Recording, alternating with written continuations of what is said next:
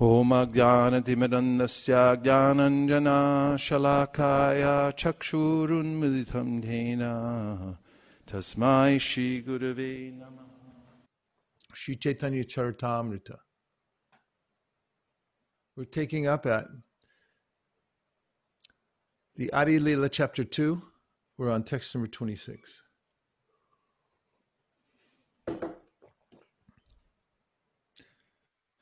Uh, why don't you put in the other Romanized Bengali?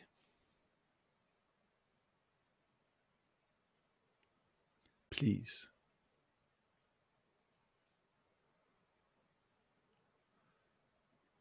Upasana Bede Jani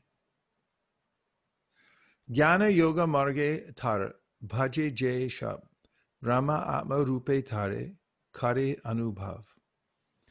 Those who walk the paths of knowledge and yoga worship him only, for it is him they perceive as the impersonal Brahman and localized Paramatma. Purport Those who are fond of mental speculation, Jnanamarg, or want to meditate in mystic yoga to find the absolute truth must approach the impersonal effulgence of the Lord and his partial representation respectfully. Respectively. Should be respectful also. Such persons cannot realize the eternal form of the Lord. So, this is uh, an important theme throughout the teachings of the Bhagavad Gita, in which uh, Krishna mentions Yeyata mam prapadyante tamstataiva bhajamyaham mama vartmanavartante manusha partasarvashaha. As one approaches me, Krishna says, I reward him accordingly. And elsewhere we find that those who are fond of mental speculation, as mentioned here, Itam satam brahma bhutya dasyam gatanam paradaivatena mayashitanam naradarakena sakam vrijarukrita punya punjaha. As is mentioned by Shukadev Goswami, that there are people who realize different aspects of Krishna. And it has to do with their perspective for instance, itam satam brahma sakanubhutya. There are those who only realize the Brahman effulgence because they're on the Jnana Marg. And dasyam gatanam paradaivatena. They see the Supreme as the Lord of Vaikuntha because they have that mood. And then there are those mayashitanam naradarakina. They see the um, Supreme Personality of Godhead as, as being material, because that's their mentality. Sakamvrja punya punja, but then he mentions that there are those who are like the cowherd boys who are playing with Krishna as a personal friend. So it has to do with the devotee. And when the devotee has come in contact, when a person comes in contact with pure devotees and imbibes the mood of the pure devotees and follows in their footsteps, then such a person will develop the predisposition to the path of devotion, and Krishna then uh, responds in kind, reveals himself to such a person as the personality of Godhead. 27. Upasana Bede Jani Ishvara Mahima Ataiva Suryatara Dayita Upama. Thus one may understand the glories of the Lord through different modes of worship, as the example of the sun illustrates. She Narayana Krishnera Swarup Abed. Ak i by Bigraha Kintu Akara Bibed. Narayan and Sri Krishna are the same personality of Godhead, but although they are identical, their bodily features are different. In hotta dvibhuja tiho dhare chari hata. Iho venu dhare tiho Chakradika Sata. This personality of Godhead, Sri Krishna, has two hands and holds a flute, whereas the other Narayan has four hands with conch, wheel, mace, and lotus.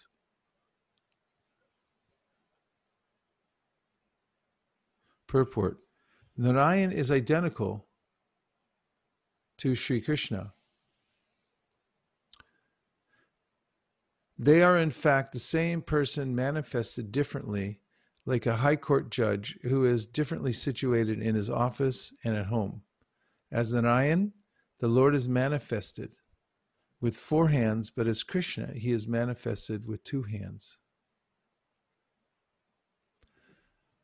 Narayanas tvam nahisarva dehinam atmas yadik shakila lokasakshi Narayanongam Narabu Jalayanat Tachapi Satyam Nat Tavaiva Maya. O Lord of Lords, you are the seer of all creation. You are indeed everyone's dearest life. Are you not therefore my father, Narayana? Narayan refers to one whose abode is in the water born from Nara, Garbhodakshai Vishnu, And that Narayana is your plenary portion. All your plenary portions are transcendental, they are absolute, and are not creations of Maya. Purport.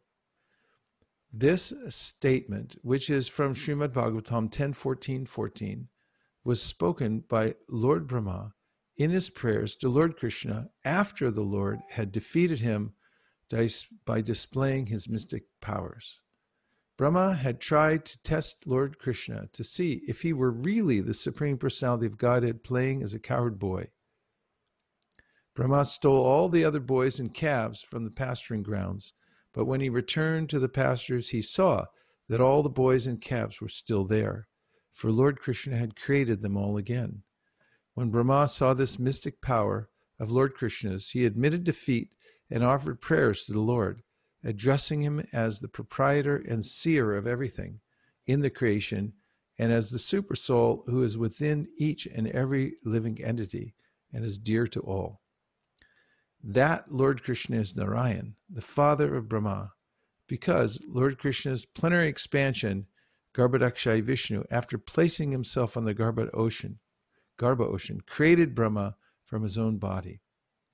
Mahavishnu in the causal ocean is, and Kshirodakshayi Vishnu, the super soul in everyone's heart, are also transcendental expansions, transcendental expansions of the supreme truth. So, uh, if you go to the link um, in the chat box, is uh, ISV library. That will take you to a very sleek interface upon which you can enter questions, reflections, a power phrase, or an analogy. And then it shows up on the spreadsheet that I'm looking at so I could see the questions and and so forth. And um, you can do it at any time. Hare Krishna, Prabhu. Hare Krishna. Yes. Prabhu, uh, I have a question. In the previous verse, it is said that Narayana is identical to Sri Krishna, only the number of hands and what he holds is different. But here it is said that um, he is an expansion and the three Vishnus are expansions. Um, so there is always this uh, confusion of is this identical doesn't mean they are equal. How do we understand the word identical because um, if they are the same then why the, the gradations of their uh, lokas are different? How do we understand that? Well god is one. Advaya gyan tattva. Vedanti tat tattva viras tattvam yajnanam advayam brahmeti paramatmeti bhagavaniti shabdite. But he manifests himself variously and the ways that he uh, uh, manifests himself are primarily to accommodate the very his various devotees and so for instance, the Lord appears as Narayan in Vaikuntha for those who want to worship him in awe and reverence, and in Goloka Vrindavan for those devotees who hanker to worship him in a more familiar mood. This unceremonious love, no special rules and regulations. Narayan is an expansion, but or Brahma notes in his Brahma Samhita, departure eva hita shantaramabhyupetya, dipayate vrivata hetu samana dharma, yastadrageva hicha vishnu chaya vipati, govindamadi purusham tamaham bhajami. You have an original candle, and that candle lights other candles. They have the same uh, power as they're all God, but uh, there is one original candle. And then, of course, from the point of view of the qualities of Krishna or rasa, then Rupa Goswami points out that Krishna has more qualities than Lord Narayan in his original form, in which he accommodates the kind of loving service that devotees hanker for when they follow the the uh. Then he has the qualities of uh, unparalleled beauty. He plays the flute. He's surrounded by numerous devotees endowed with uh, pure love for God. And he has uh, amazing pastimes, especially his childhood pastimes. You don't see childhood pastimes of Lord Narayan, Narayana. And therefore, from that point of view, from the point of view of rasa, he has uh, more qualities, but he's the same person, no difference but just different moods and manifestations. And you find that those particular forms of Krishna are brought out by the devotion of his um, devotees. For instance, as the example will be given here soon. Sorry, spoiler alert if you don't want to know what's going to happen in a few verses. Kaviraj Goswami describes the way in which, when the gopis were looking for Krishna in Vrindavan, and then Krishna was trying to hide from them, he manifested his Narayan form. And the gopis running through the forest looking for Krishna, and then they saw Narayan. They said, "Oh, yeah, Narayan, okay." And they offered their obeisances. Have you seen Krishna? And they ran off. Of course, when Srimati Radharani was nearby, then he could barely maintain his form as Narayan, but manifested his other form. That happens also in the Brihat Bhagavatamrita when Gopakumar goes to Vaikuntha. He's a cowherd boy. He's he's uh, meant for Goloka, but when he's in Vaikuntha trying to find his way, he's being taken by his mantra to various realms. And he sees Lord Narayan. He has so much of that spontaneous mood that Lord Narayan can hardly keep the four arms. He keeps manifesting two arms and then coming back to four uh, because of the love of his devotee there.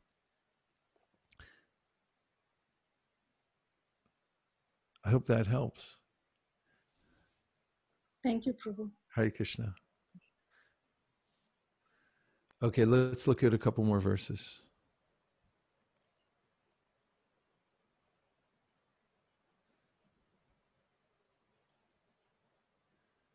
Shish, shishu Vatsa, Hari. Brahmakari aparadha, aparada shamai, shamaite, magena prasada. After Brahma had offended Krishna by stealing his playmates and calves, he begged the Lord's pardon for his offensive act and prayed for the Lord's mercy. Tomor nabi padma hoite amar jamodai. Tumi pita mata ami tomar tanai. I took birth from the lotus that grew from your navel. Thus you are both my father and mother, and I am your son. Pita mata balakera na loy aparadha aparadha sham more karaha prasada. Parents never take seriously the offenses of their children I therefore beg your pardon and ask for your benediction. Krishna kahena Brahma tomar pitta Narayana. Ami gopa tumi kaiche amaranandana. Sri Krishna said, O Brahma, your father is Narayan. I am but a cowherd boy. How can you be my son? Brahma balena tumi ki na hao Narayan, tumi Narayan shun, shuno tahar karano. Brahma replied, Are you not Narayan?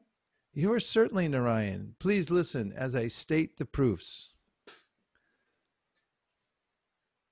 Prakrita Prakrita Shrishte Jatta Jiva Rup Tahar Je Atma Tumi Mula Swarup.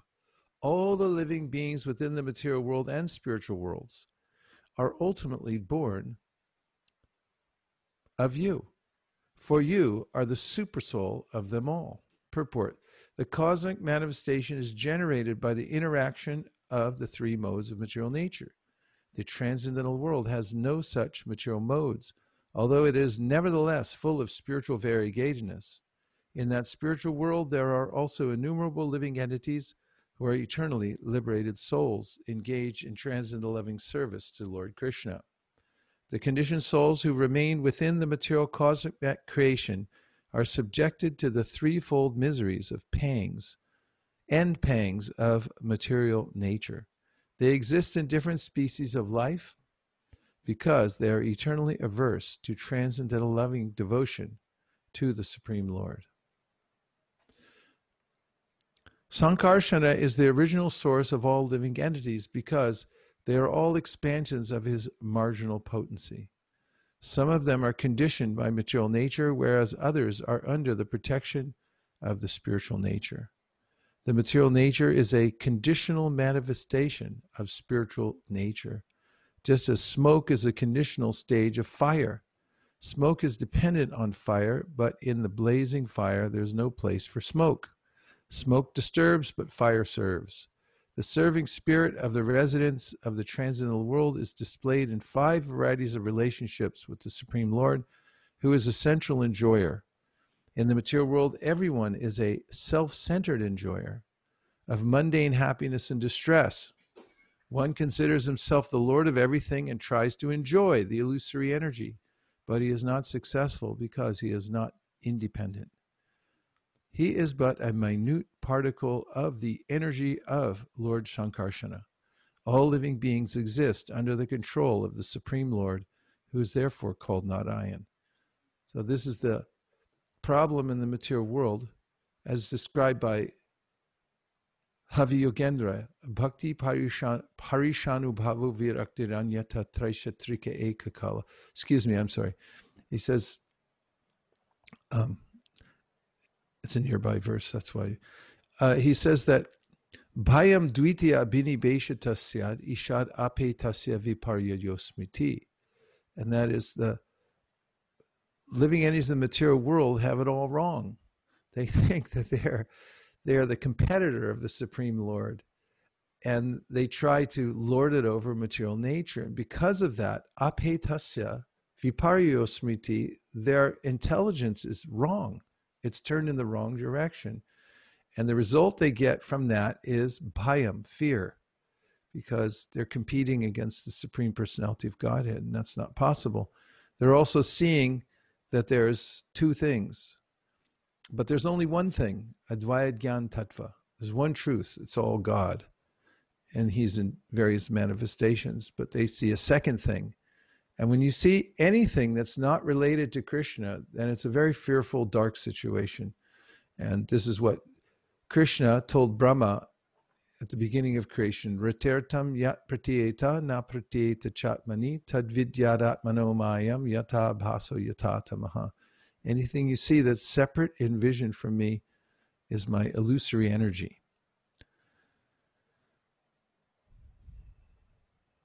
It's a reflection that appears to be in darkness. Wait, I'm still looking at the purport. There's a lot in here. First of all, pangs. That's not a good thing. You want to look up the word pang? pang, a sudden sharp pain or painful emotion.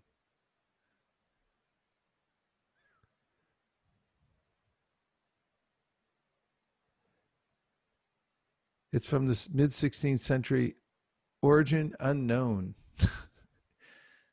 so the pangs of material existence, go back, please. Actually, Prabhupada in a lecture says that you can expect suffering, you should expect suffering at every moment. There, the material nature is relentless. Adhyatmika, adhibhautika, and adidaivika miseries come like waves of the ocean. They never stop. The three modes of material nature, chlada, tapa, traya, uh, they cause us unlimited misery. Whereas in the spiritual world, the chladini, sandini, and samvit potencies are the source of spiritual substance and knowledge and bliss. But when translated here in the material world, because of the perverted consciousness I mentioned, viparyo smriti, it's manifest in a way that is miserable for us. And the things that should be pleasurable actually cause more misery we get the opposite of what we were hoping for. So we're going in the wrong direction. Kautukarnava Prabhu gives this analogy, recounts material nature is a conditional manifestation of spiritual nature, just as smoke is a conditional stage of fire. Smoke is dependent on fire, but in blazing fire, there is no place for smoke. And also, as we heard, smoke disturbs but it never serves. So the material modes of passion, especially as described also in the Bhagavatam in this way, partivad dumas trayimayaha tamasasturajastasmat satvam yad brahmadarshanam. From the mode of goodness, at least you can see Brahman. But from the mode of passion, it's like smoke. It just disturbs and never actually gives us what we want. And then we have uh, from Krishna. Krishna Prabhu says, We all have strong inclination to enjoy all the time, as per Anandamayo Bhyasat. But there is no real enjoyment in this material world. Why we have this inclination if it is not possible to enjoy here? Well, we have the inclination because that's our nature. We're part of the supreme personality of Godhead, who's the supreme enjoyer, and our constitutional position is to enjoy in cooperation with Him. We just took a wrong turn. So it's a, an illusory type of enjoyment here in the material world because the material world is a reflection of the spiritual world. And Prabhupada points this out at the end of the 15th chapter of the Bhagavad Gita when he says that in order to advance in spiritual life, one should overcome weakness of heart. And then he says that how to overcome weakness of heart is described in the first several verses of the 15th chapter. And those verses, as you know well, describe how the material world is a reflection of the spiritual world. So there's a, a, a mistake being made by the living entity in the material world thinking the reflection is reality, but it's not. So that's why it appears that we should enjoy. Uh, it's a mirage. It doesn't mean that real enjoyment isn't there. Just like if you find, if you get a counterfeit $100 bill, Manisha, what does it mean in the context of this conversation? Um, it means that like it's not very useful. But okay. It may not be useful. What else? If you get a counterfeit hundred dollar bill, what else does it mean? Somebody else can say. it seems like real, but it isn't. I know it seems like real. That's what counterfeit means. You're just recounting the definition of counterfeit. But what does it mean, Ananda Murari you- Prabhu? You won't be means able you don't buy got it. any money. What? Clear and repeat it says. Huh? He will be disappointed if we try to, you know, find happiness with that. He'll be disappointment. means a real Yeah. hundred dollar bill exists somewhere. Thank you, sir. I You should win a hundred dollar bill and not a counterfeit one. It means that there's a real one somewhere else. That's the meaning of counterfeit. How you can't have counterfeit without having real somewhere else. So mirage means it's a reflection of something. Just like Prahlad Maharaj asked this question, Kutra Shisha Shruti Sukham Mrigatrishni Rupa. He says, Where is the happiness in the material world? He said, You only hear about it. And he says that it's uh, Mrigatrishni Rupa. It's the form of a mirage, like the deer run after it in the desert thinking it looks like water. Thinking that it is water, but it's fake water. So happiness is unquestionably there. It's just that we have to orient ourselves towards the real happiness. And Sukeshri says, should we understand that material modes and spiritual modes are some way connected? Yes, you should, because they are. Everything in the material world is a reflection of the spiritual world. So the qualities of the spiritual world, as I mentioned, Sandini, Samvit, Hladini, are translated into the modes of material nature in this world as Rajas, Tamas, Sattva. And they give the opposite result. Jiva Goswami writes, Hlada Tapatraya.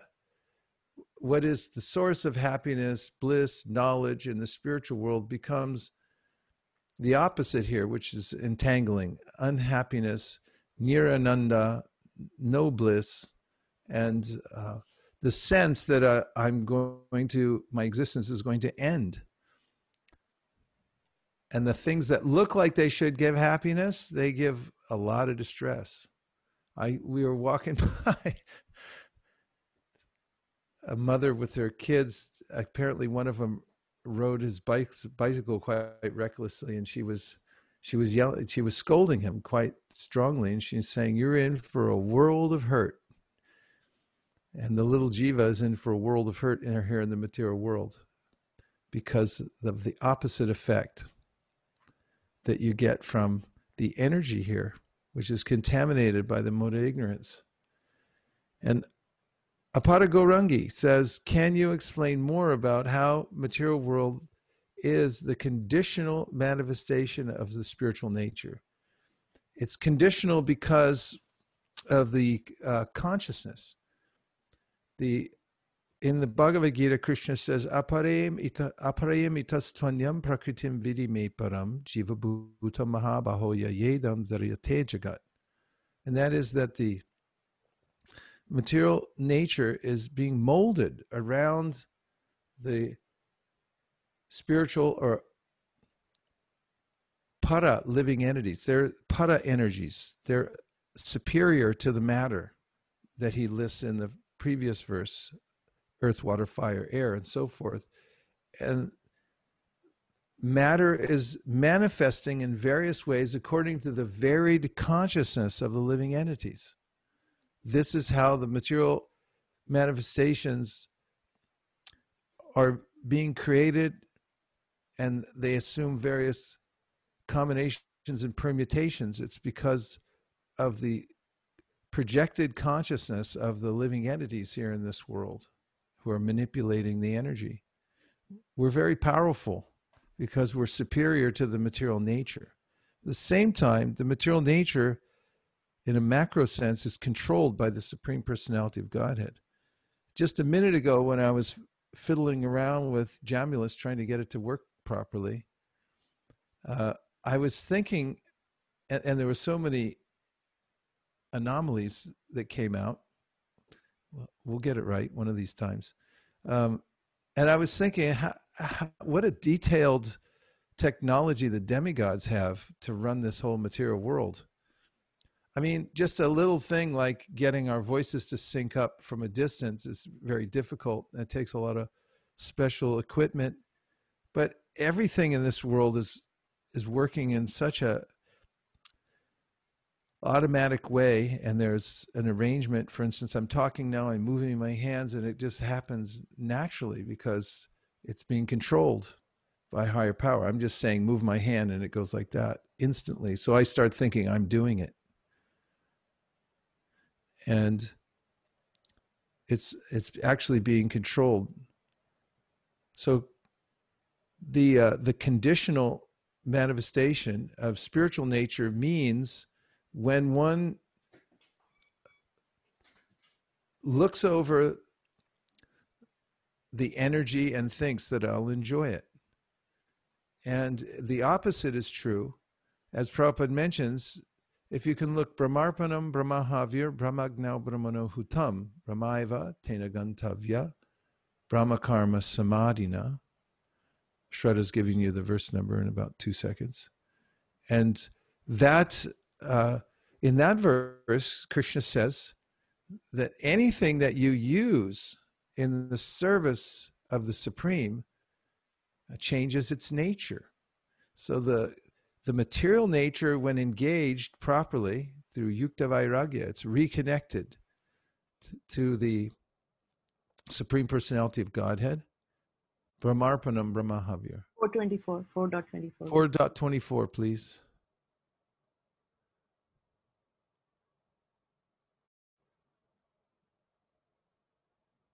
Hare Krishna, Hare Krishna, Krishna Krishna, Hare Hare. We're going to have a Vedabase Olympics to see who can get to verses faster. Okay, if you you look at the purport, Prabhupada writes, how activities in Krishna consciousness can lead one ultimately to the spiritual goal is described here. There are various activities in Krishna consciousness, and all of them will be described in the following verses. But for the present, just the principle of Krishna consciousness is described.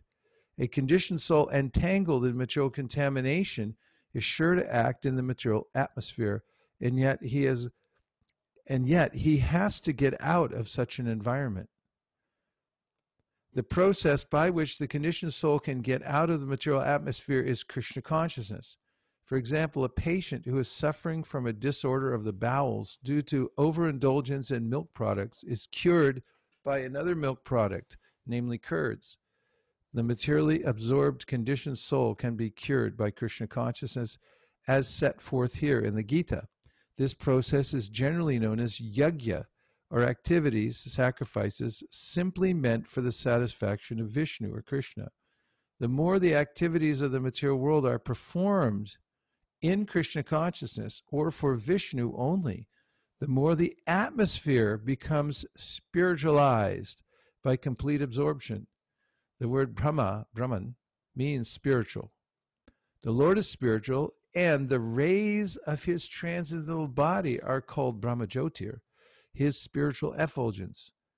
Everything that exists is situated in that Brahmajyotir, but when the Jyotir is covered by illusion, Maya, or sense gratification, it is called material. This material veil can be removed at once by Krishna consciousness. Thus, the offering for the sake of Krishna consciousness, the consuming agent of such an offering or contribution, the process of consumption, the contributor of the results are all combined together Brahman or the supreme absolute truth. The absolute truth covered by Maya is called matter. There's your Mahavakya power statement of the day. Mayank knows. The absolute covered by Maya is called matter. You can take that to the bank. Matter dovetailed for the cause of the absolute truth regains its spiritual quality. Krishna consciousness is the process of converting the illusory consciousness into Brahman or the Supreme. When the mind is fully absorbed in Krishna consciousness, it is said to be in samadhi or trance. Anything done in such transcendental consciousness is called yagya, or sacrifice for the absolute. In that condition of spiritual consciousness, the contributor, the contribution, the consumption, the performer or leader of the performance and the result or ultimate gain, everything becomes one in the absolute, the supreme Brahman. That is the method of Krishna consciousness. Aparagarangi, did that answer your question to some Yes, degree? Maharaj. Thank you so much. All right, okay, good. What did you all think of that purport? Very nice. Too rich. much nice. Rich What? from material world Please just perspective. access. It was too much nice. Okay, let's see. We've got Ashraya Madhava Prabhu says there will be temporary happiness until we know it is counterfeit. That's why knowledge is important. In the Gita, Krishna talks about the importance of getting knowledge, and he says, does he in the fourth chapter of the Gita?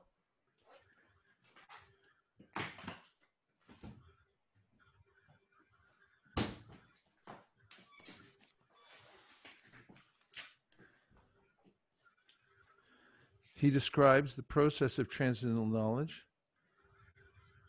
First of all, he says, Yatai Damsi, this is 437. Yatai Damsi Samidognir basmasat Kurutera Juna Gyanagni Sarvakarmani Bhasmasat Kurutera Tata.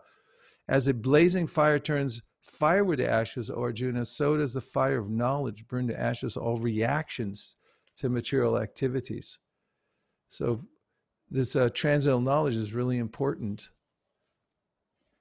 And then he says, In this world, there's nothing so sublime and pure as transcendental knowledge. Such knowledge is the mature fruit of all mysticism, and one who has become accomplished in the practice of devotional service enjoys this knowledge within himself in due course of time. Hare Krishna Maharaj. Yes, my I, I had a question, question on the previous purport that we just read. yes. And I got a little confused. Uh, you know, uh, the absolute truth covered with uh, Maya is matter. And, and that completely confused me because of my lack of understanding. Uh, I mean, my, my understanding is Krishna is absolute truth and not the Atma, number one. The Paramatma or Krishna. So, and Krishna can never be covered with Maya. I mean, that that is whole Mayavadi philosophy otherwise. And uh, I mean, the matter anyway we say is the third energy, right? Not the marginal potency, not the internal potency, but the external potency. So, so please help me understand the purport in the right context. Thank you. all the products of the sun are emanations from the sun or the creations of the sun, including uh, the absence of of light when it's blocked out. You call it darkness, but what is darkness? It's the absolute absence of light, and all other manifestations that grow out of the sun. For instance, when the sun hits the ocean and there's a temperature differential in the air, then there's fog, especially over where Satyadev Prabhu lives. It uh, gets hot in the valley here, and then the fog comes up, and then you may be in a situation where you think, oh, it's very uh, gloomy and dark. And that's a product of the sun also, because without the sun rays, it wouldn't be manifested.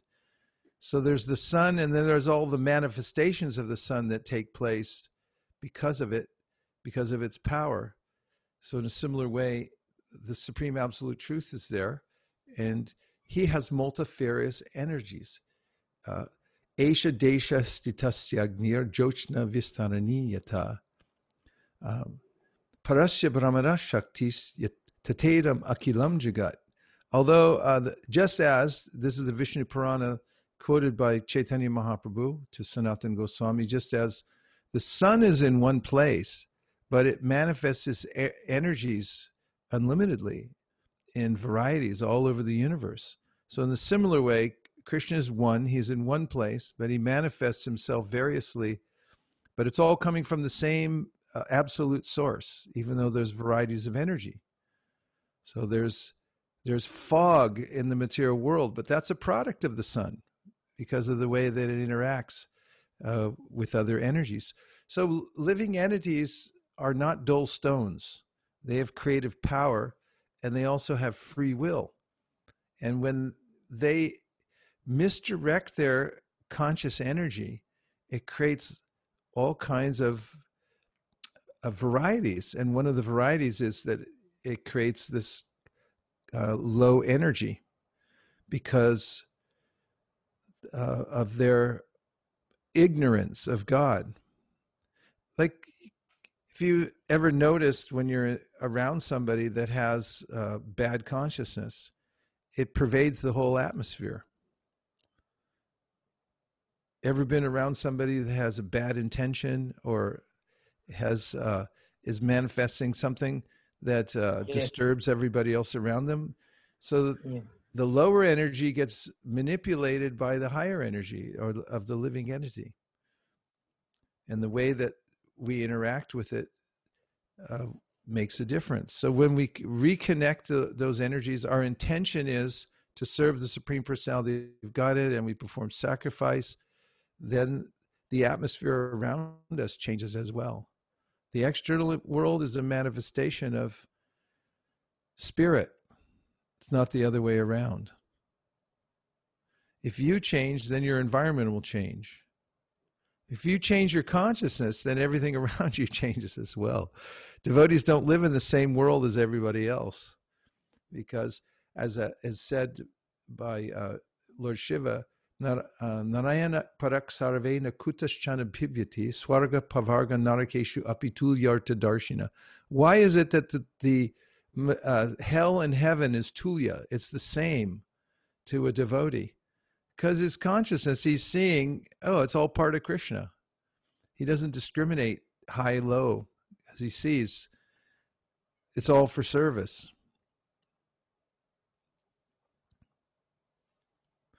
Now, you see in this material world how the, the energy is transformable. Like if you take a material example like an iron rod, you put it in fire, it actually transforms into fire.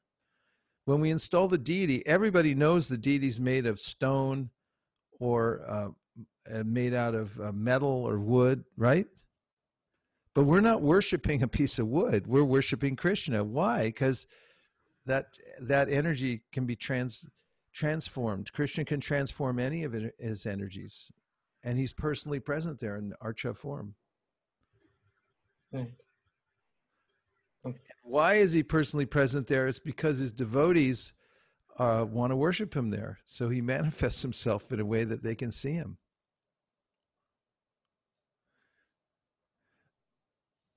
Hare Krishna Guru Maharaj. Hare Krishna. Um, I just I wanted to share a reflection. I'm I'm really appreciating because I'm also reading the CC right now, and so it's nice that you're also going through the CC, and I get to. It's kind of like a a nice refresher. Every, you yeah, know, why not? We got I nothing else to do, right? Yeah, it's it's really nice. Um, I was appreciating that line. The uh, fire ser- or smoke disturbs and fire serves. And then what Prabhupada said before that about how in in the blazing fire there's no space for the smoke. And then I thought of um, in Bhagavad Gita third chapter where Krishna is describing kind of the different variations of lust covering the living entity. And Prabhupada um, he makes the analogy in he like extends Krishna's analogy further in the purport and says something um, about how lust is like because uh, what's the first one? I think as a, a child's covered by the womb, as a mirror is covered by dust, or as a fire is covered by smoke. So he he kind of extends the analogy into that um, that if the fire is is if if the smoke is utilized properly, that smoke is like lust, and if smoke is utilized properly, then it can be um, flamed into a, a, a burning fire. Yes. and so i was just appreciating and it was like an it was a nice reminder for me like there's no there's no place for smoke in the blazing fire. So how am i taking my you know what are the ways in which i'm bringing my material desires kind of um unceremoniously into the realm of devotional service right? Like it was just a nice kind of check for me of you know what am I what material desires am I justifying in devotional service and, and remembering that there's really no space for the for the smoke and the fire. I, I have to just blaze it into a flame. Yes. Uh, let's look at your purport. It's 338. It says, as fi- Krishna says, as fire is covered by smoke, as a mirror is covered by dust, or as, as the embryo is covered by the womb, the living entity is similarly covered by different degrees of this lust. Prabhupada's purport. There are three degrees of covering of the living entity by which his pure consciousness is obscured. It's so interesting about, mm. I mean, just in one sentence, it describes the existential situation here in the material world. There are three degrees of covering of the living entity by which his pure consciousness is obscured. Obscured.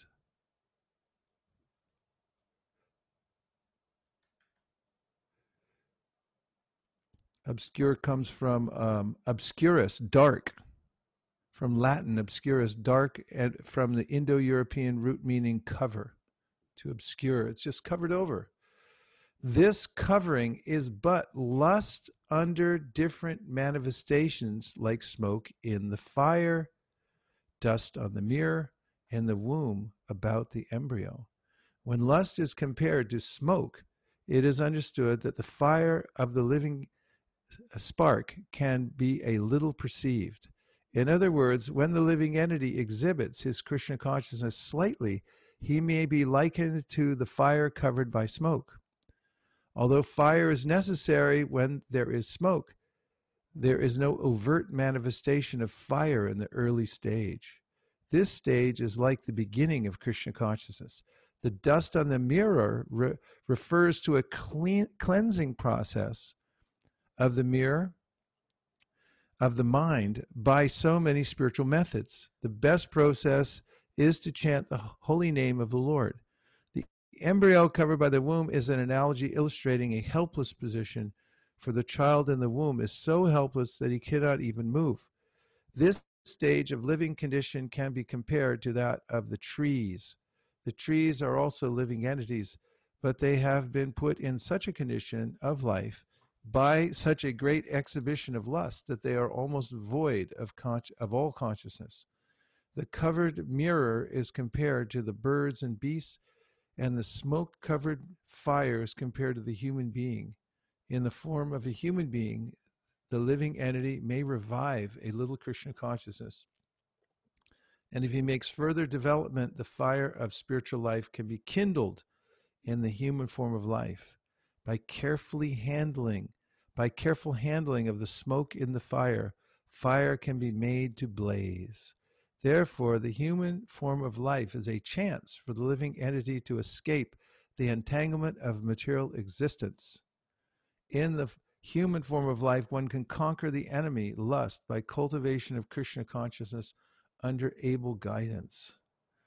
Oh, I like this sentence where he says, By careful handling of the smoke in the fire, fire can be made to blaze. Yes.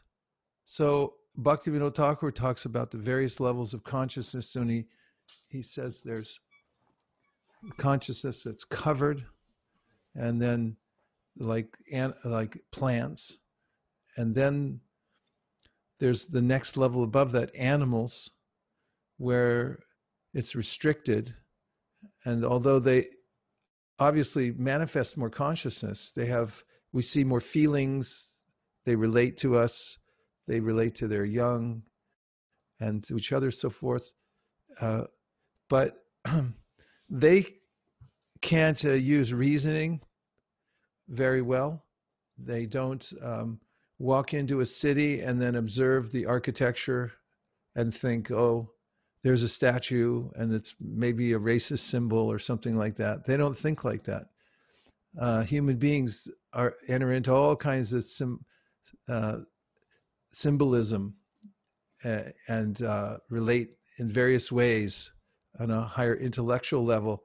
So human beings are are called budding consciousness because all potential is there in the human form of life, tato brahma jignasa, But human beings with sadhana, with a bona fide practice, are uh, flowering. They actually can open up completely. So it's such an important juncture when it comes to human form of life to have sadhana means that which will take you to the goal. Thanks, Ananda Marai. Good, good stuff. Okay, then we have um, we have Shraddha Devi Dasi reflection. Another usage of pang is a, as an adjective meaning crammed or densely packed. For example, the pantry was paying full of cereals. We'll start using that. We got to bring that back. The material world is paying full of pangs. Yeah, and the and the chitta or the consciousness of living being gets pang full of of samskaras, and it's so crammed full that it gets dark. Balaram, who was that? Somebody said something. Sorry, I had a follow up question of the earlier question. Oh, but I- sure. So, Prabhu, how do we connect the three spiritual modes and the material modes? Like for material modes, we have goodness, passion, and ignorance, where we are talking about, um, you know, how it affects a, a living entity and what are different things that they do. But uh, Samvit, and Hladini is um, like pressure giving or, uh, um, you know, you, you're cognizant of your, so your presence there and, uh, you know, the creativity part. So, how do we, um, how does it correlate, Prabhu? How do we understand that? They're all energies coming from the Lord, but uh, the material world is a perversion of our original consciousness. The perversion starts with the, the desire to, to lord it over. We're uh, servants of Krishna, but when we desire to lord it over, then that perverts the environment. And the whole material world is a perverted environment. And what's normally a pleasure giving becomes a source of suffering because of that perversion. Bhayam dvitiya abhinibesha tasyat, because of being absorbed in that which is maya or illusory, because of a, a desire to be separate and to enjoy, uh, or more uh, primarily to lord it over, then I, I create a, an adverse situation for myself. And therefore, in that adverse situation, ape tasya, I'm turned in the wrong direction because of that, becoming a competitor to Krishna, then what normally is pleasure giving, it gives us uh, great misery. This uh, situation is described in the beginning of the Brahma Samhita in the details of the way the creation starts by materialistic consciousness.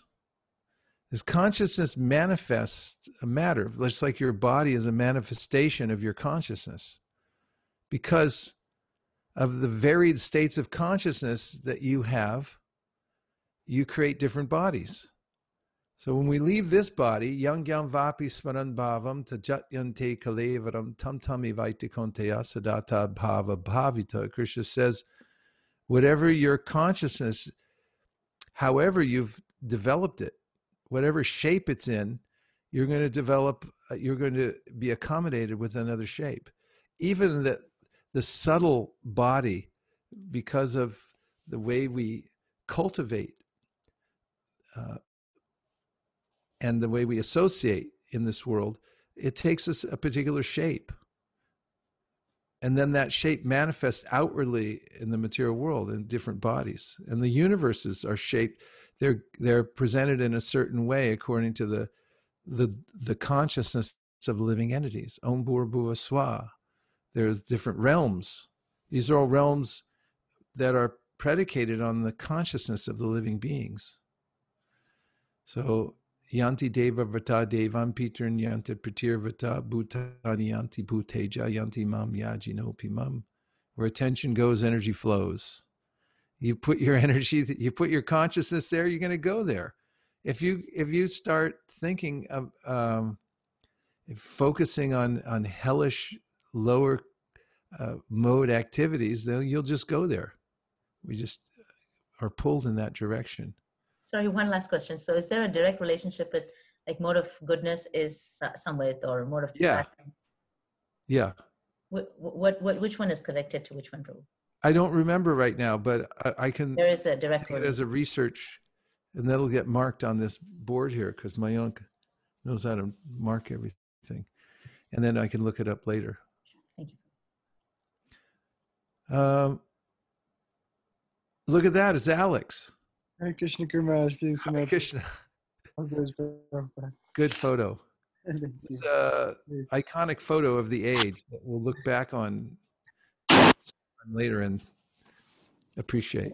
I'll think of you. Hare sure. Krishna. I'm curious. I'm sure you have some nice advice about uh, preaching or, or distributing books to crowd people. Uh, a lot of times, uh, people come over to the table, and if they have like at least some degree of humility, it's very easy to kind of soften them up even further and, and kind of open them up by complimenting them and kind of putting them on a higher platform. And you know, uh, you know, it's easy to really kind of get into that zone where you can ask for a donation and and uh, they'll be willing to take a book. But I found for more proud people who kind of already have a very high idea of their level of spiritual understanding and stuff, then the more I compliment them, then it seems like the further away they get from actually wanting to take a book because they feel like, yeah, yeah, I know, I know everything and, and all this stuff. And so I'm curious if you tend to take a different angle with those kinds of people who feel like they already know so much, you know, but maybe aren't necessarily Indian body, but have that kind of uh, aura about them. Well, um, of course, not everybody will take a book, but I appreciate your trying to close the gap and make sure that more more people do when the opportunity is there. And normally, the the ways of appreciating somebody and not condescending to them opens them up. But there are cases when people are in a mood of uh, knowing every they they think they know everything.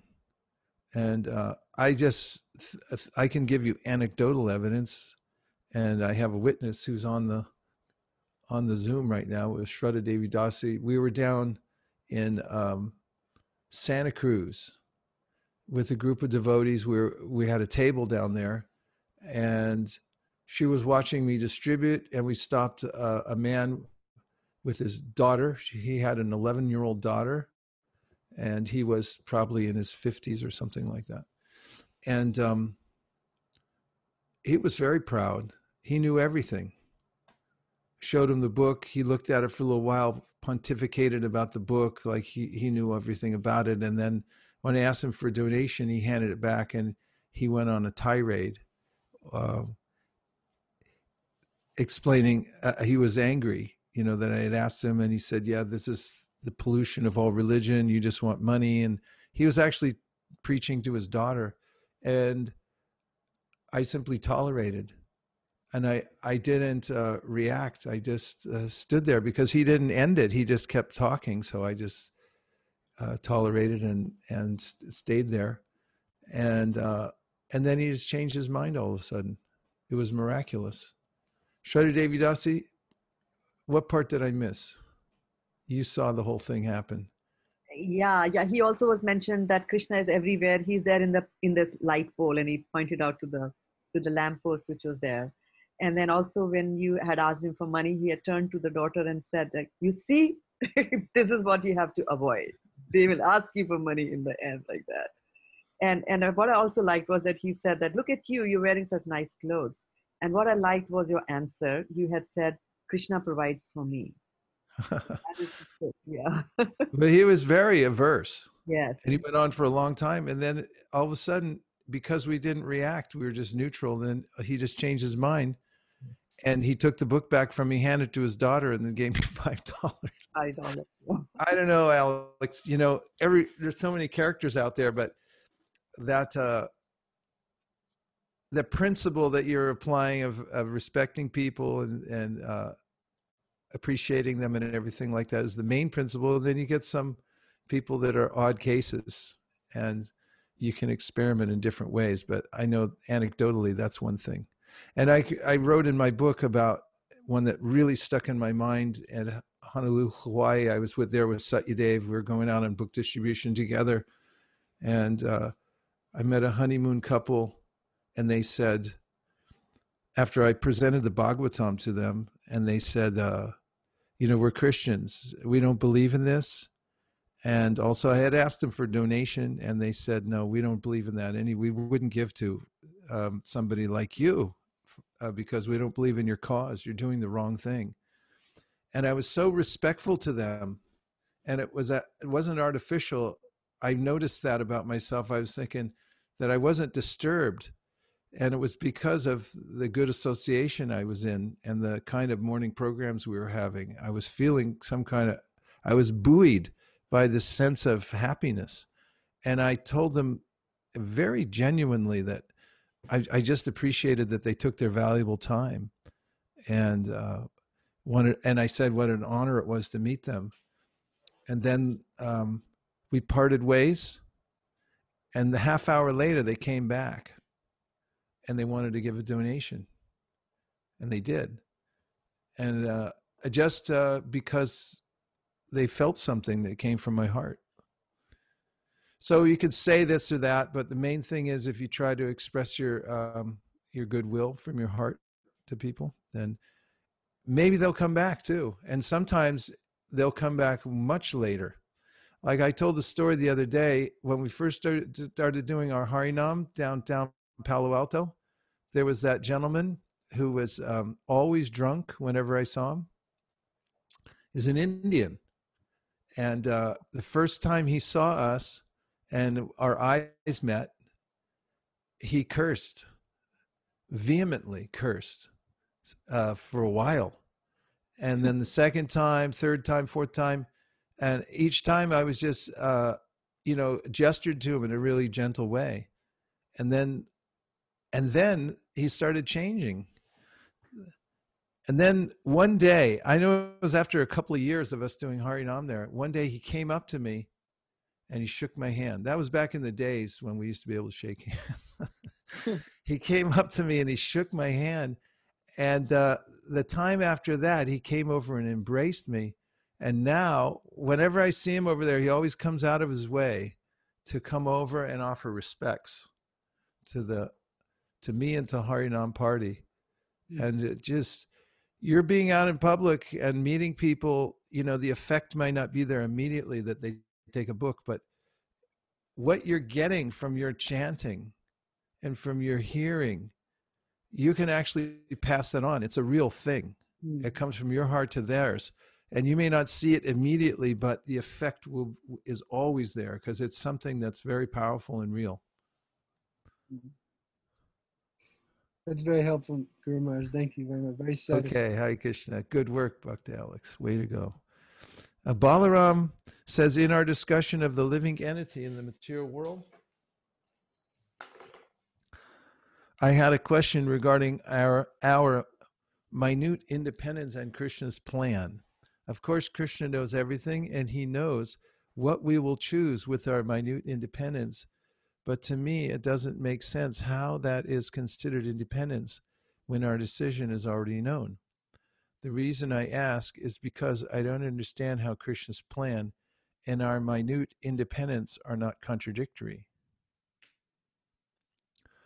Well, there's um, just because uh, just because Krishna knows what our uh, what what we're going to do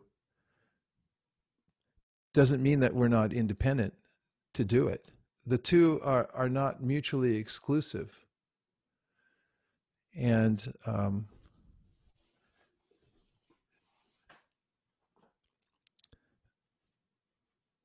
he organizes the, the energy according to our plan. Otherwise, the material world is, is a concession for those who want to pervert their consciousness in a certain way. And so he accommodates, and he accommodates well. There's 8,400,000 species of life. I've been watching the birds out in my yard, and they they really are having a lot of fun. I mean, they just they get to fly around all day and land on trees. They're eating the plums. I can't even get to them in my neighbor's yard. Otherwise, I would if I could. But they're up there looking at me like, "Hey, hey, hey, you can't you can't get up here." That's just one species. There eight million four hundred thousand that he accommodates us uh, according to our plan that we want to try this and this and that.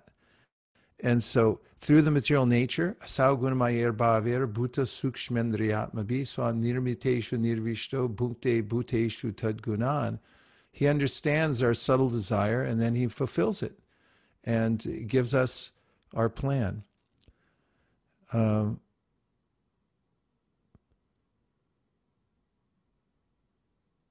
I'm just looking at your question again. Of course, Krishna knows everything and he knows that we will what we will choose with our minute independence, but to me it doesn't make sense how that is considered independence when our decision is already known. Yeah, so the two aren't mutually exclusive. Just because he knows doesn't mean that we don't have independence. The reason I ask because I don't understand how Krishna's plan and our minute independence are not contradictory. Well, that's the answer. Philosophically, there's no problem with that, that he knows what we are. It's, he still gives us the opportunity and facilitates us. That's the point. Srivatsa uh, gives us reflection. I was thinking about the analogy of smoke and fire and, and its relationship to bhakti. Pure devotional service is like fire, and it is all about service. However, sometimes there is some disturbance in bhakti that isn't completely pure, and those impurities, such as the desire for mukti, are like smoke. However, as we feed the fire more and more through chanting Krishna's names, Srimad Bhagavatam, and the instructions of the acharyas, the smoke gradually becomes more and more insignificant. Pureha bhuman bahavo piyoginas. Krishna really takes care of you. All I have to do is stay alive in Krishna consciousness, tenu kampam, and make a sincere endeavor. Bhakti is such a perfect process in any situation. Unlike other processes, it doesn't require any qualifications. Devotional service itself is enough to get over the pangs of material misery and desires that drive me away from Krishna. Bhadyamano pi mud. Sorry for the long tangent. Pretty good tangents you're coming up with these days. Srivatsa.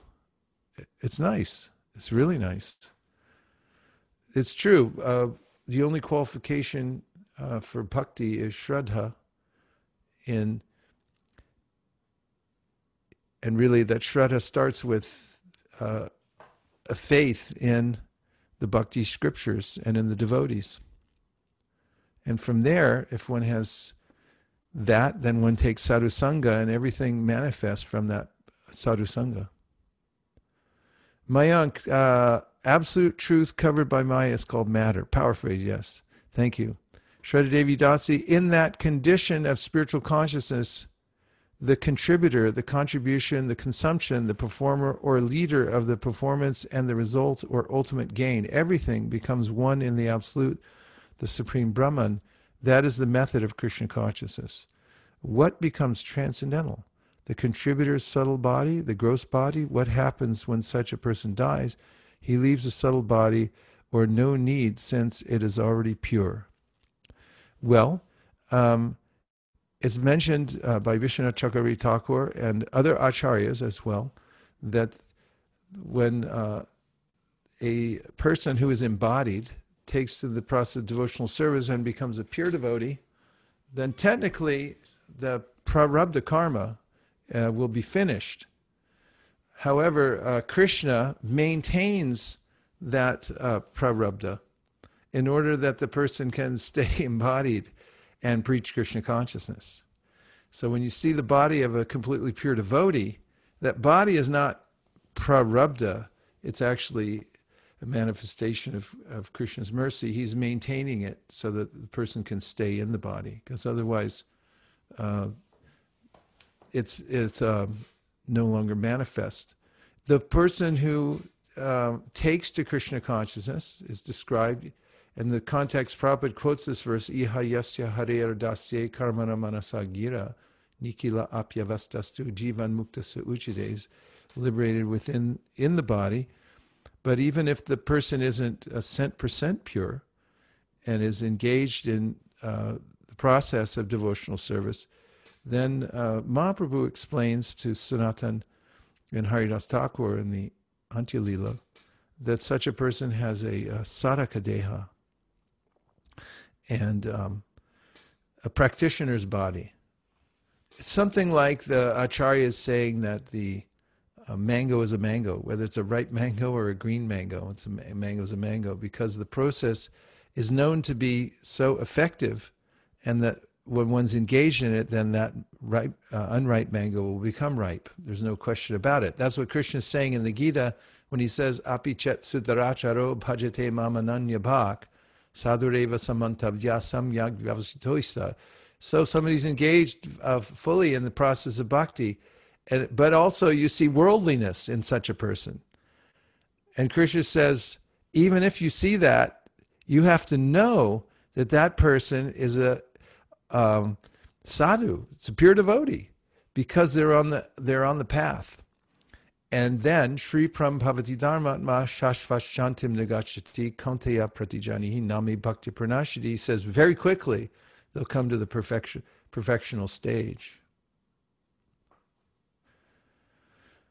Then uh, uh, we have Aprame says devotees have been quarantining before quarantine. No janasanga. I know. I've been thinking that myself. It's very nice. Ananda Murari, power phrase by hand, by careful handling of the smoke and the fire, fire can be made to blaze. Thank you for putting that in the power phrase box. Aprame, great exhibition of lust that they are almost void of all consciousness. This line reminded me of Tamishra. Tamisra. In my understanding, our jealousy towards Krishna being the original Purusha enjoyer drove us to run helter skelter in the material world, hunting for sense objects to somehow mimic what Krishna is and what we are not. Yes, this is the sense of uh, our plight in the material world apitasya viparyosmriti, that we're trying to to um, become a competitor to Krishna. That's the statement of the Bhagavatam that Mahaprabhu brought out. Shukeshri with a question: direct co correlation between spiritual modes and material modes. Goodness. Prabhu, I just wrote that to uh, just do the research later. You just wanted me to add it to the question. Thank you. You will get you will get. Indranuj, all the way from Japan. Question Opposites attract? You were extremely humble, and the very proud man became attracted to that. Yeah, sometimes I, I remember in the airport, if somebody was hesitating to take a book, we'd pull it back really fast, say, No, you can't have it. I remember one guy, like I was showing a book, and I could see he was hesitating, so I like took it back and sometimes like you hold it back from people and it's funny that one person i was holding back. I said no i don't think you're qualified. And said, what are you talking about? I qualified. Give me that book. You know if you try to chase them with it they'll get, get away from me. But if you hold back a little bit like well i don't know if i should give this to you. Uh, opposites attract. Okay then reflection from T- Tadiya Seva. Just wanted to share reflection. It is so easy to become unhappy and sad in this material world.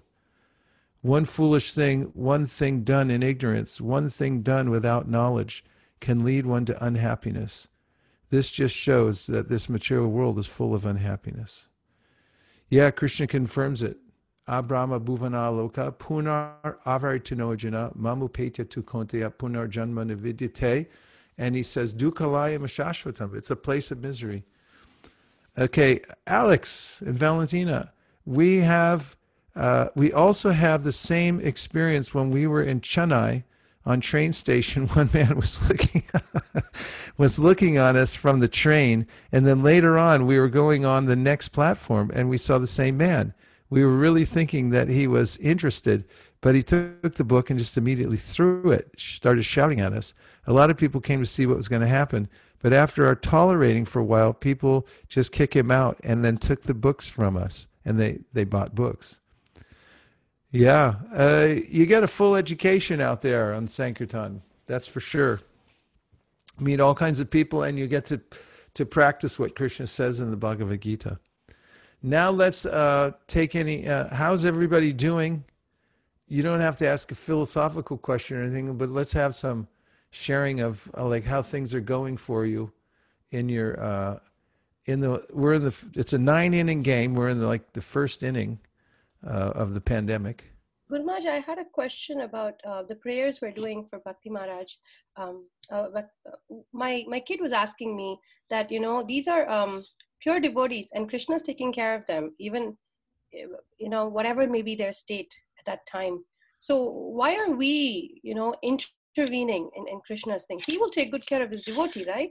So why are we praying? And I did explain to him to the best of my ability, but I wanted to hear from you because you always have such a nice way of bringing all the points together. Well, we need him more than he needs us. And if Krishna's thinking about where to send him next and we scream loud enough, he might just keep him here. Krishna is a person.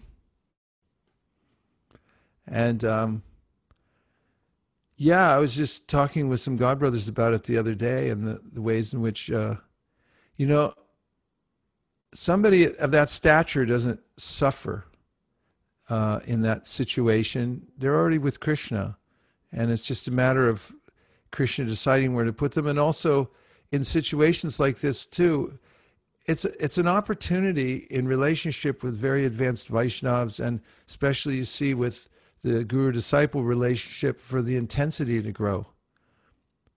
As a Prabhupada devotees noticed that with Prabhupada before he left, that he was uh, he was bringing the devotees closer. There was such an intimate atmosphere around Prabhupada at that time because they realized then they couldn't live without him.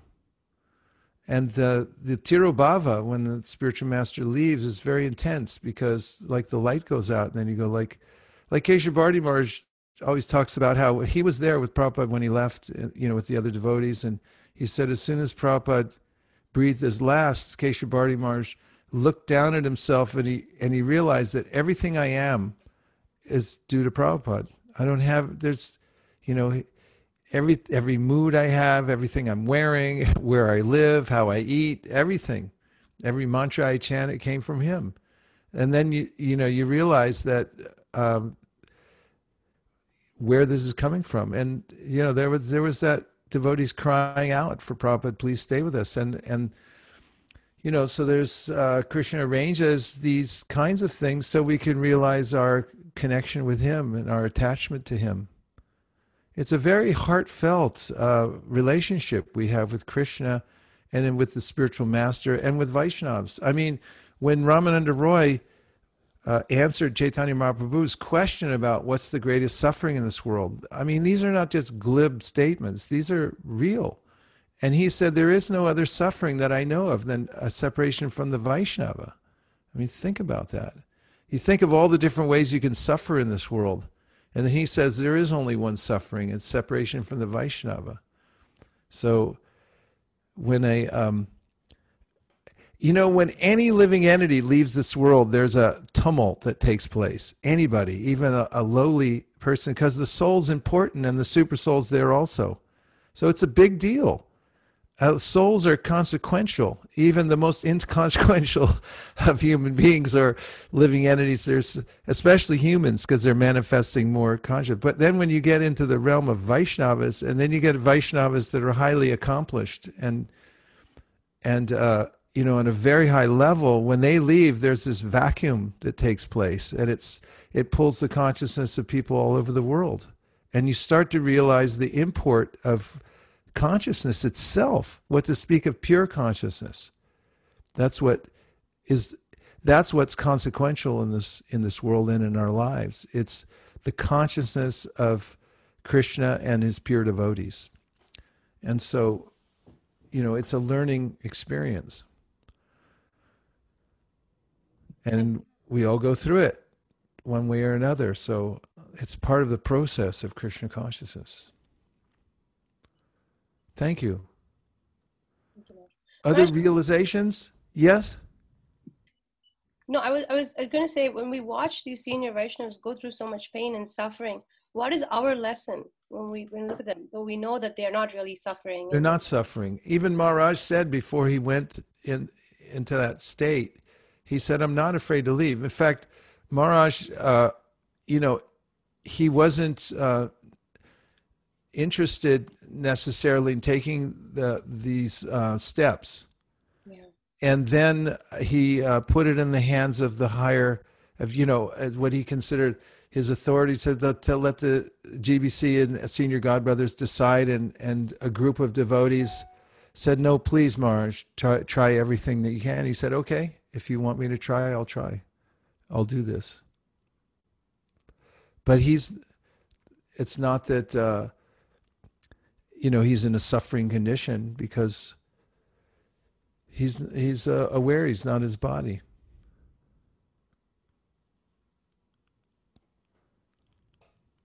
And the Bhagavatam says, actually, I found a verse, I have to rediscover it though, but I found a section that mentions that uh, one should not read into the various ways in which Vaishnavas may leave this world.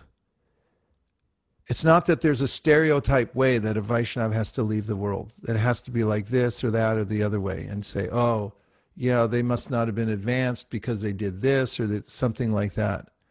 It's not the case. Krishna has all kinds of arrangements for for devotees to leave the world. Other realizations, or you want to share about what you're feeling, or how your life's going, or anything like that?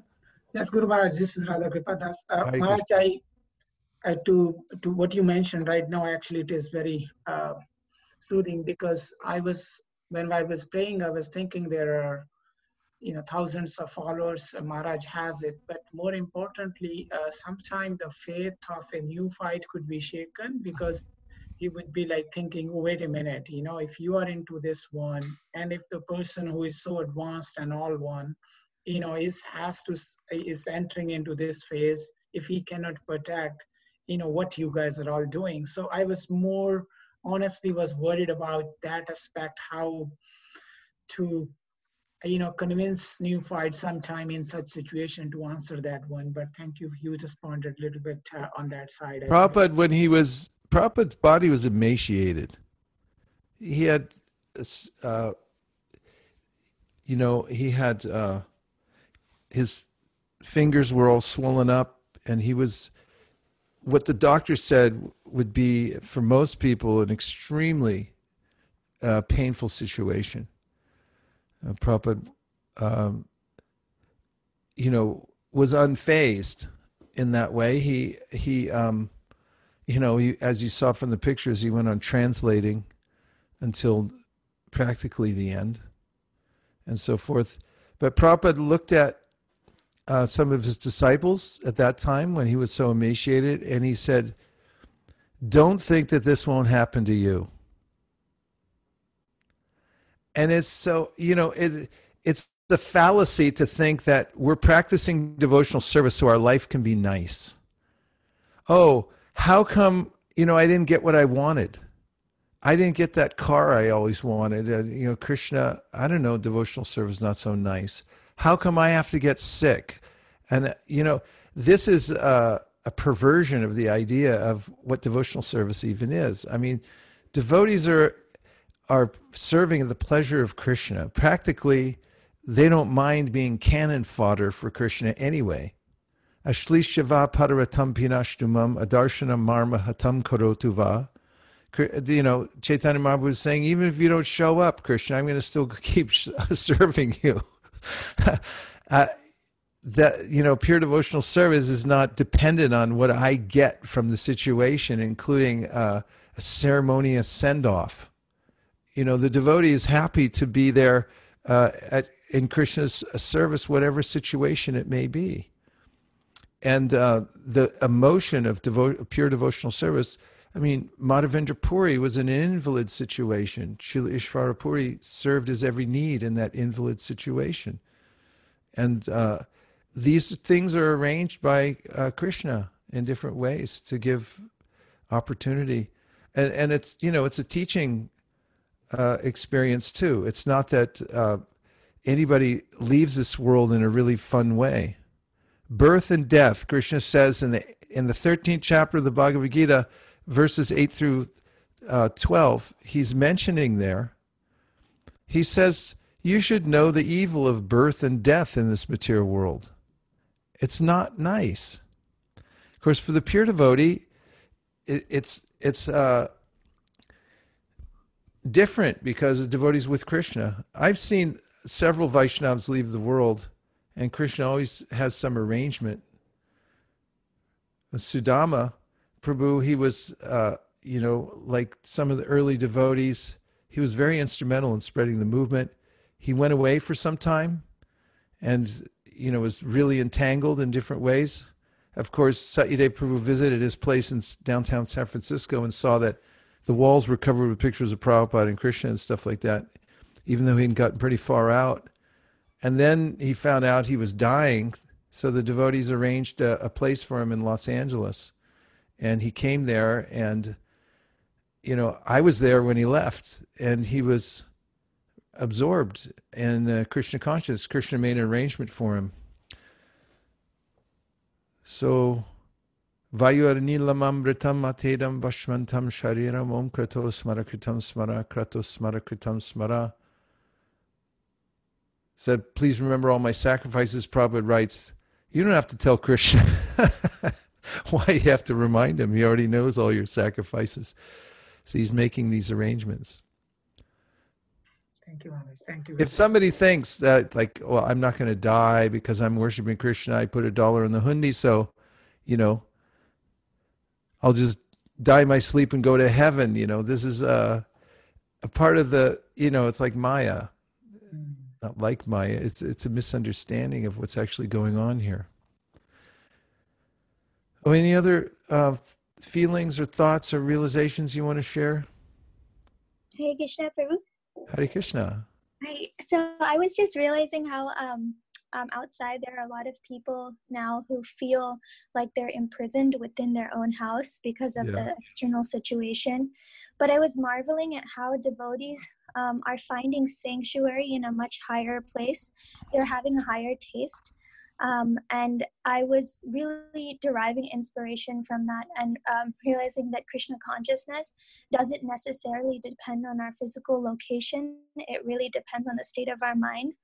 And um, sometimes that's hard to understand given the external nature of the world that we're in. But um, being in the association of devotees and seeing how we've utilized this opportunity to go to different heights um, has been something that's like really inspiring me through this time. Very good, Prikishori, as usual. And, you know, there's an old Buddhist saying, wherever you go, there you are. And so, as soon as they started letting people out, I, I said this the other night, but it, it's really on my mind, so I'm going to say it again. You know, when we first, when this lockdown first started happening, it was beautiful. it was so beautiful. We were going for walks and people were shocked, you know, like, how could this happen? we were like, yeah, this is great. You know, uh, let's, let's look at the world from a different point of view because it seemed like everyone was screaming, hey, you're wrecking the oceans, you're ruining the ozone, you're, you know, you're killing. There's uh, practically every day there's something in the news about a shooting somewhere. I mean, it's crazy. And then everything gets shut down, and people are like, why can't we do what we want to do? It's like, well, look what you're doing. It's it's uh, insane. And so everyone had to stop for a while and and uh, calm down. And we noticed that people are actually going back to a kind of more reasonable type of life. You know, families together. Hey, I have to spend all day with my kids. You know, like isn't that like human society in some ways? And then, you know, there's a a lot of realizations people had, and then after the quietude, and then they let everybody back out again. You know, we walk down near Burlingame, and what are they doing? Same stupid stuff that got us here in the first place. Eating meat. You didn't learn a lesson from that. From you know, you kill animals and you do all that stuff, and a virus jumps on on board through somebody's nostril, and the next thing you know, you know, it's all over the world. And and there's alcohol, there's music that is really tamasic. And it's like, what did you learn? And so wherever you go, there you are. If, if you don't reform your consciousness, it doesn't matter where you go because you're going to be in the same situation because of your the state of your consciousness when you get there and on the way there as well. But devotees who can be satisfied with reading Bhagavatam and they're happy to chant Hare Krishna with nobody bothering them, then they're like, great, it's good. That's why everyone needs training to how to be happy. You know, devotees give thousands of seminars a year of where real happiness comes from. And it doesn't come from a bottle of Coca Cola or you know for any or being free to run around uh, from one bar to the next it's that's not happiness so it's a lesson that um, human society can get from the bhagavad gita and srimad bhagavatam that's why we go out of the way uh, out of our way to distribute them and to try to teach and people do listen you know they listen they go yeah that actually makes more sense in contrast to the, what i've been going through in life especially nowadays people will listen to it. We'll take two more because I don't want to keep you up all night. Hare Krishna Guru Maharaj, Dandatnams. This is Oh, Hare Krishna. So everybody is talking about Sankirtan, uh, like a coronavirus, but uh, all these days, uh, uh, Sankirtan virus is like I'm addicted with Sankirtan virus. So first phase is done, and uh, we are uh, going to second phase. Uh, so yeah, and the other thing is when you mentioned uh, tolerance when you are doing book, distribution. So you mentioned in our family business book, page 239, under spiritual blood. So you wrote by practicing tolerance in the face of these challenges, one gets spiritual realization and advances to higher stage of devotional service.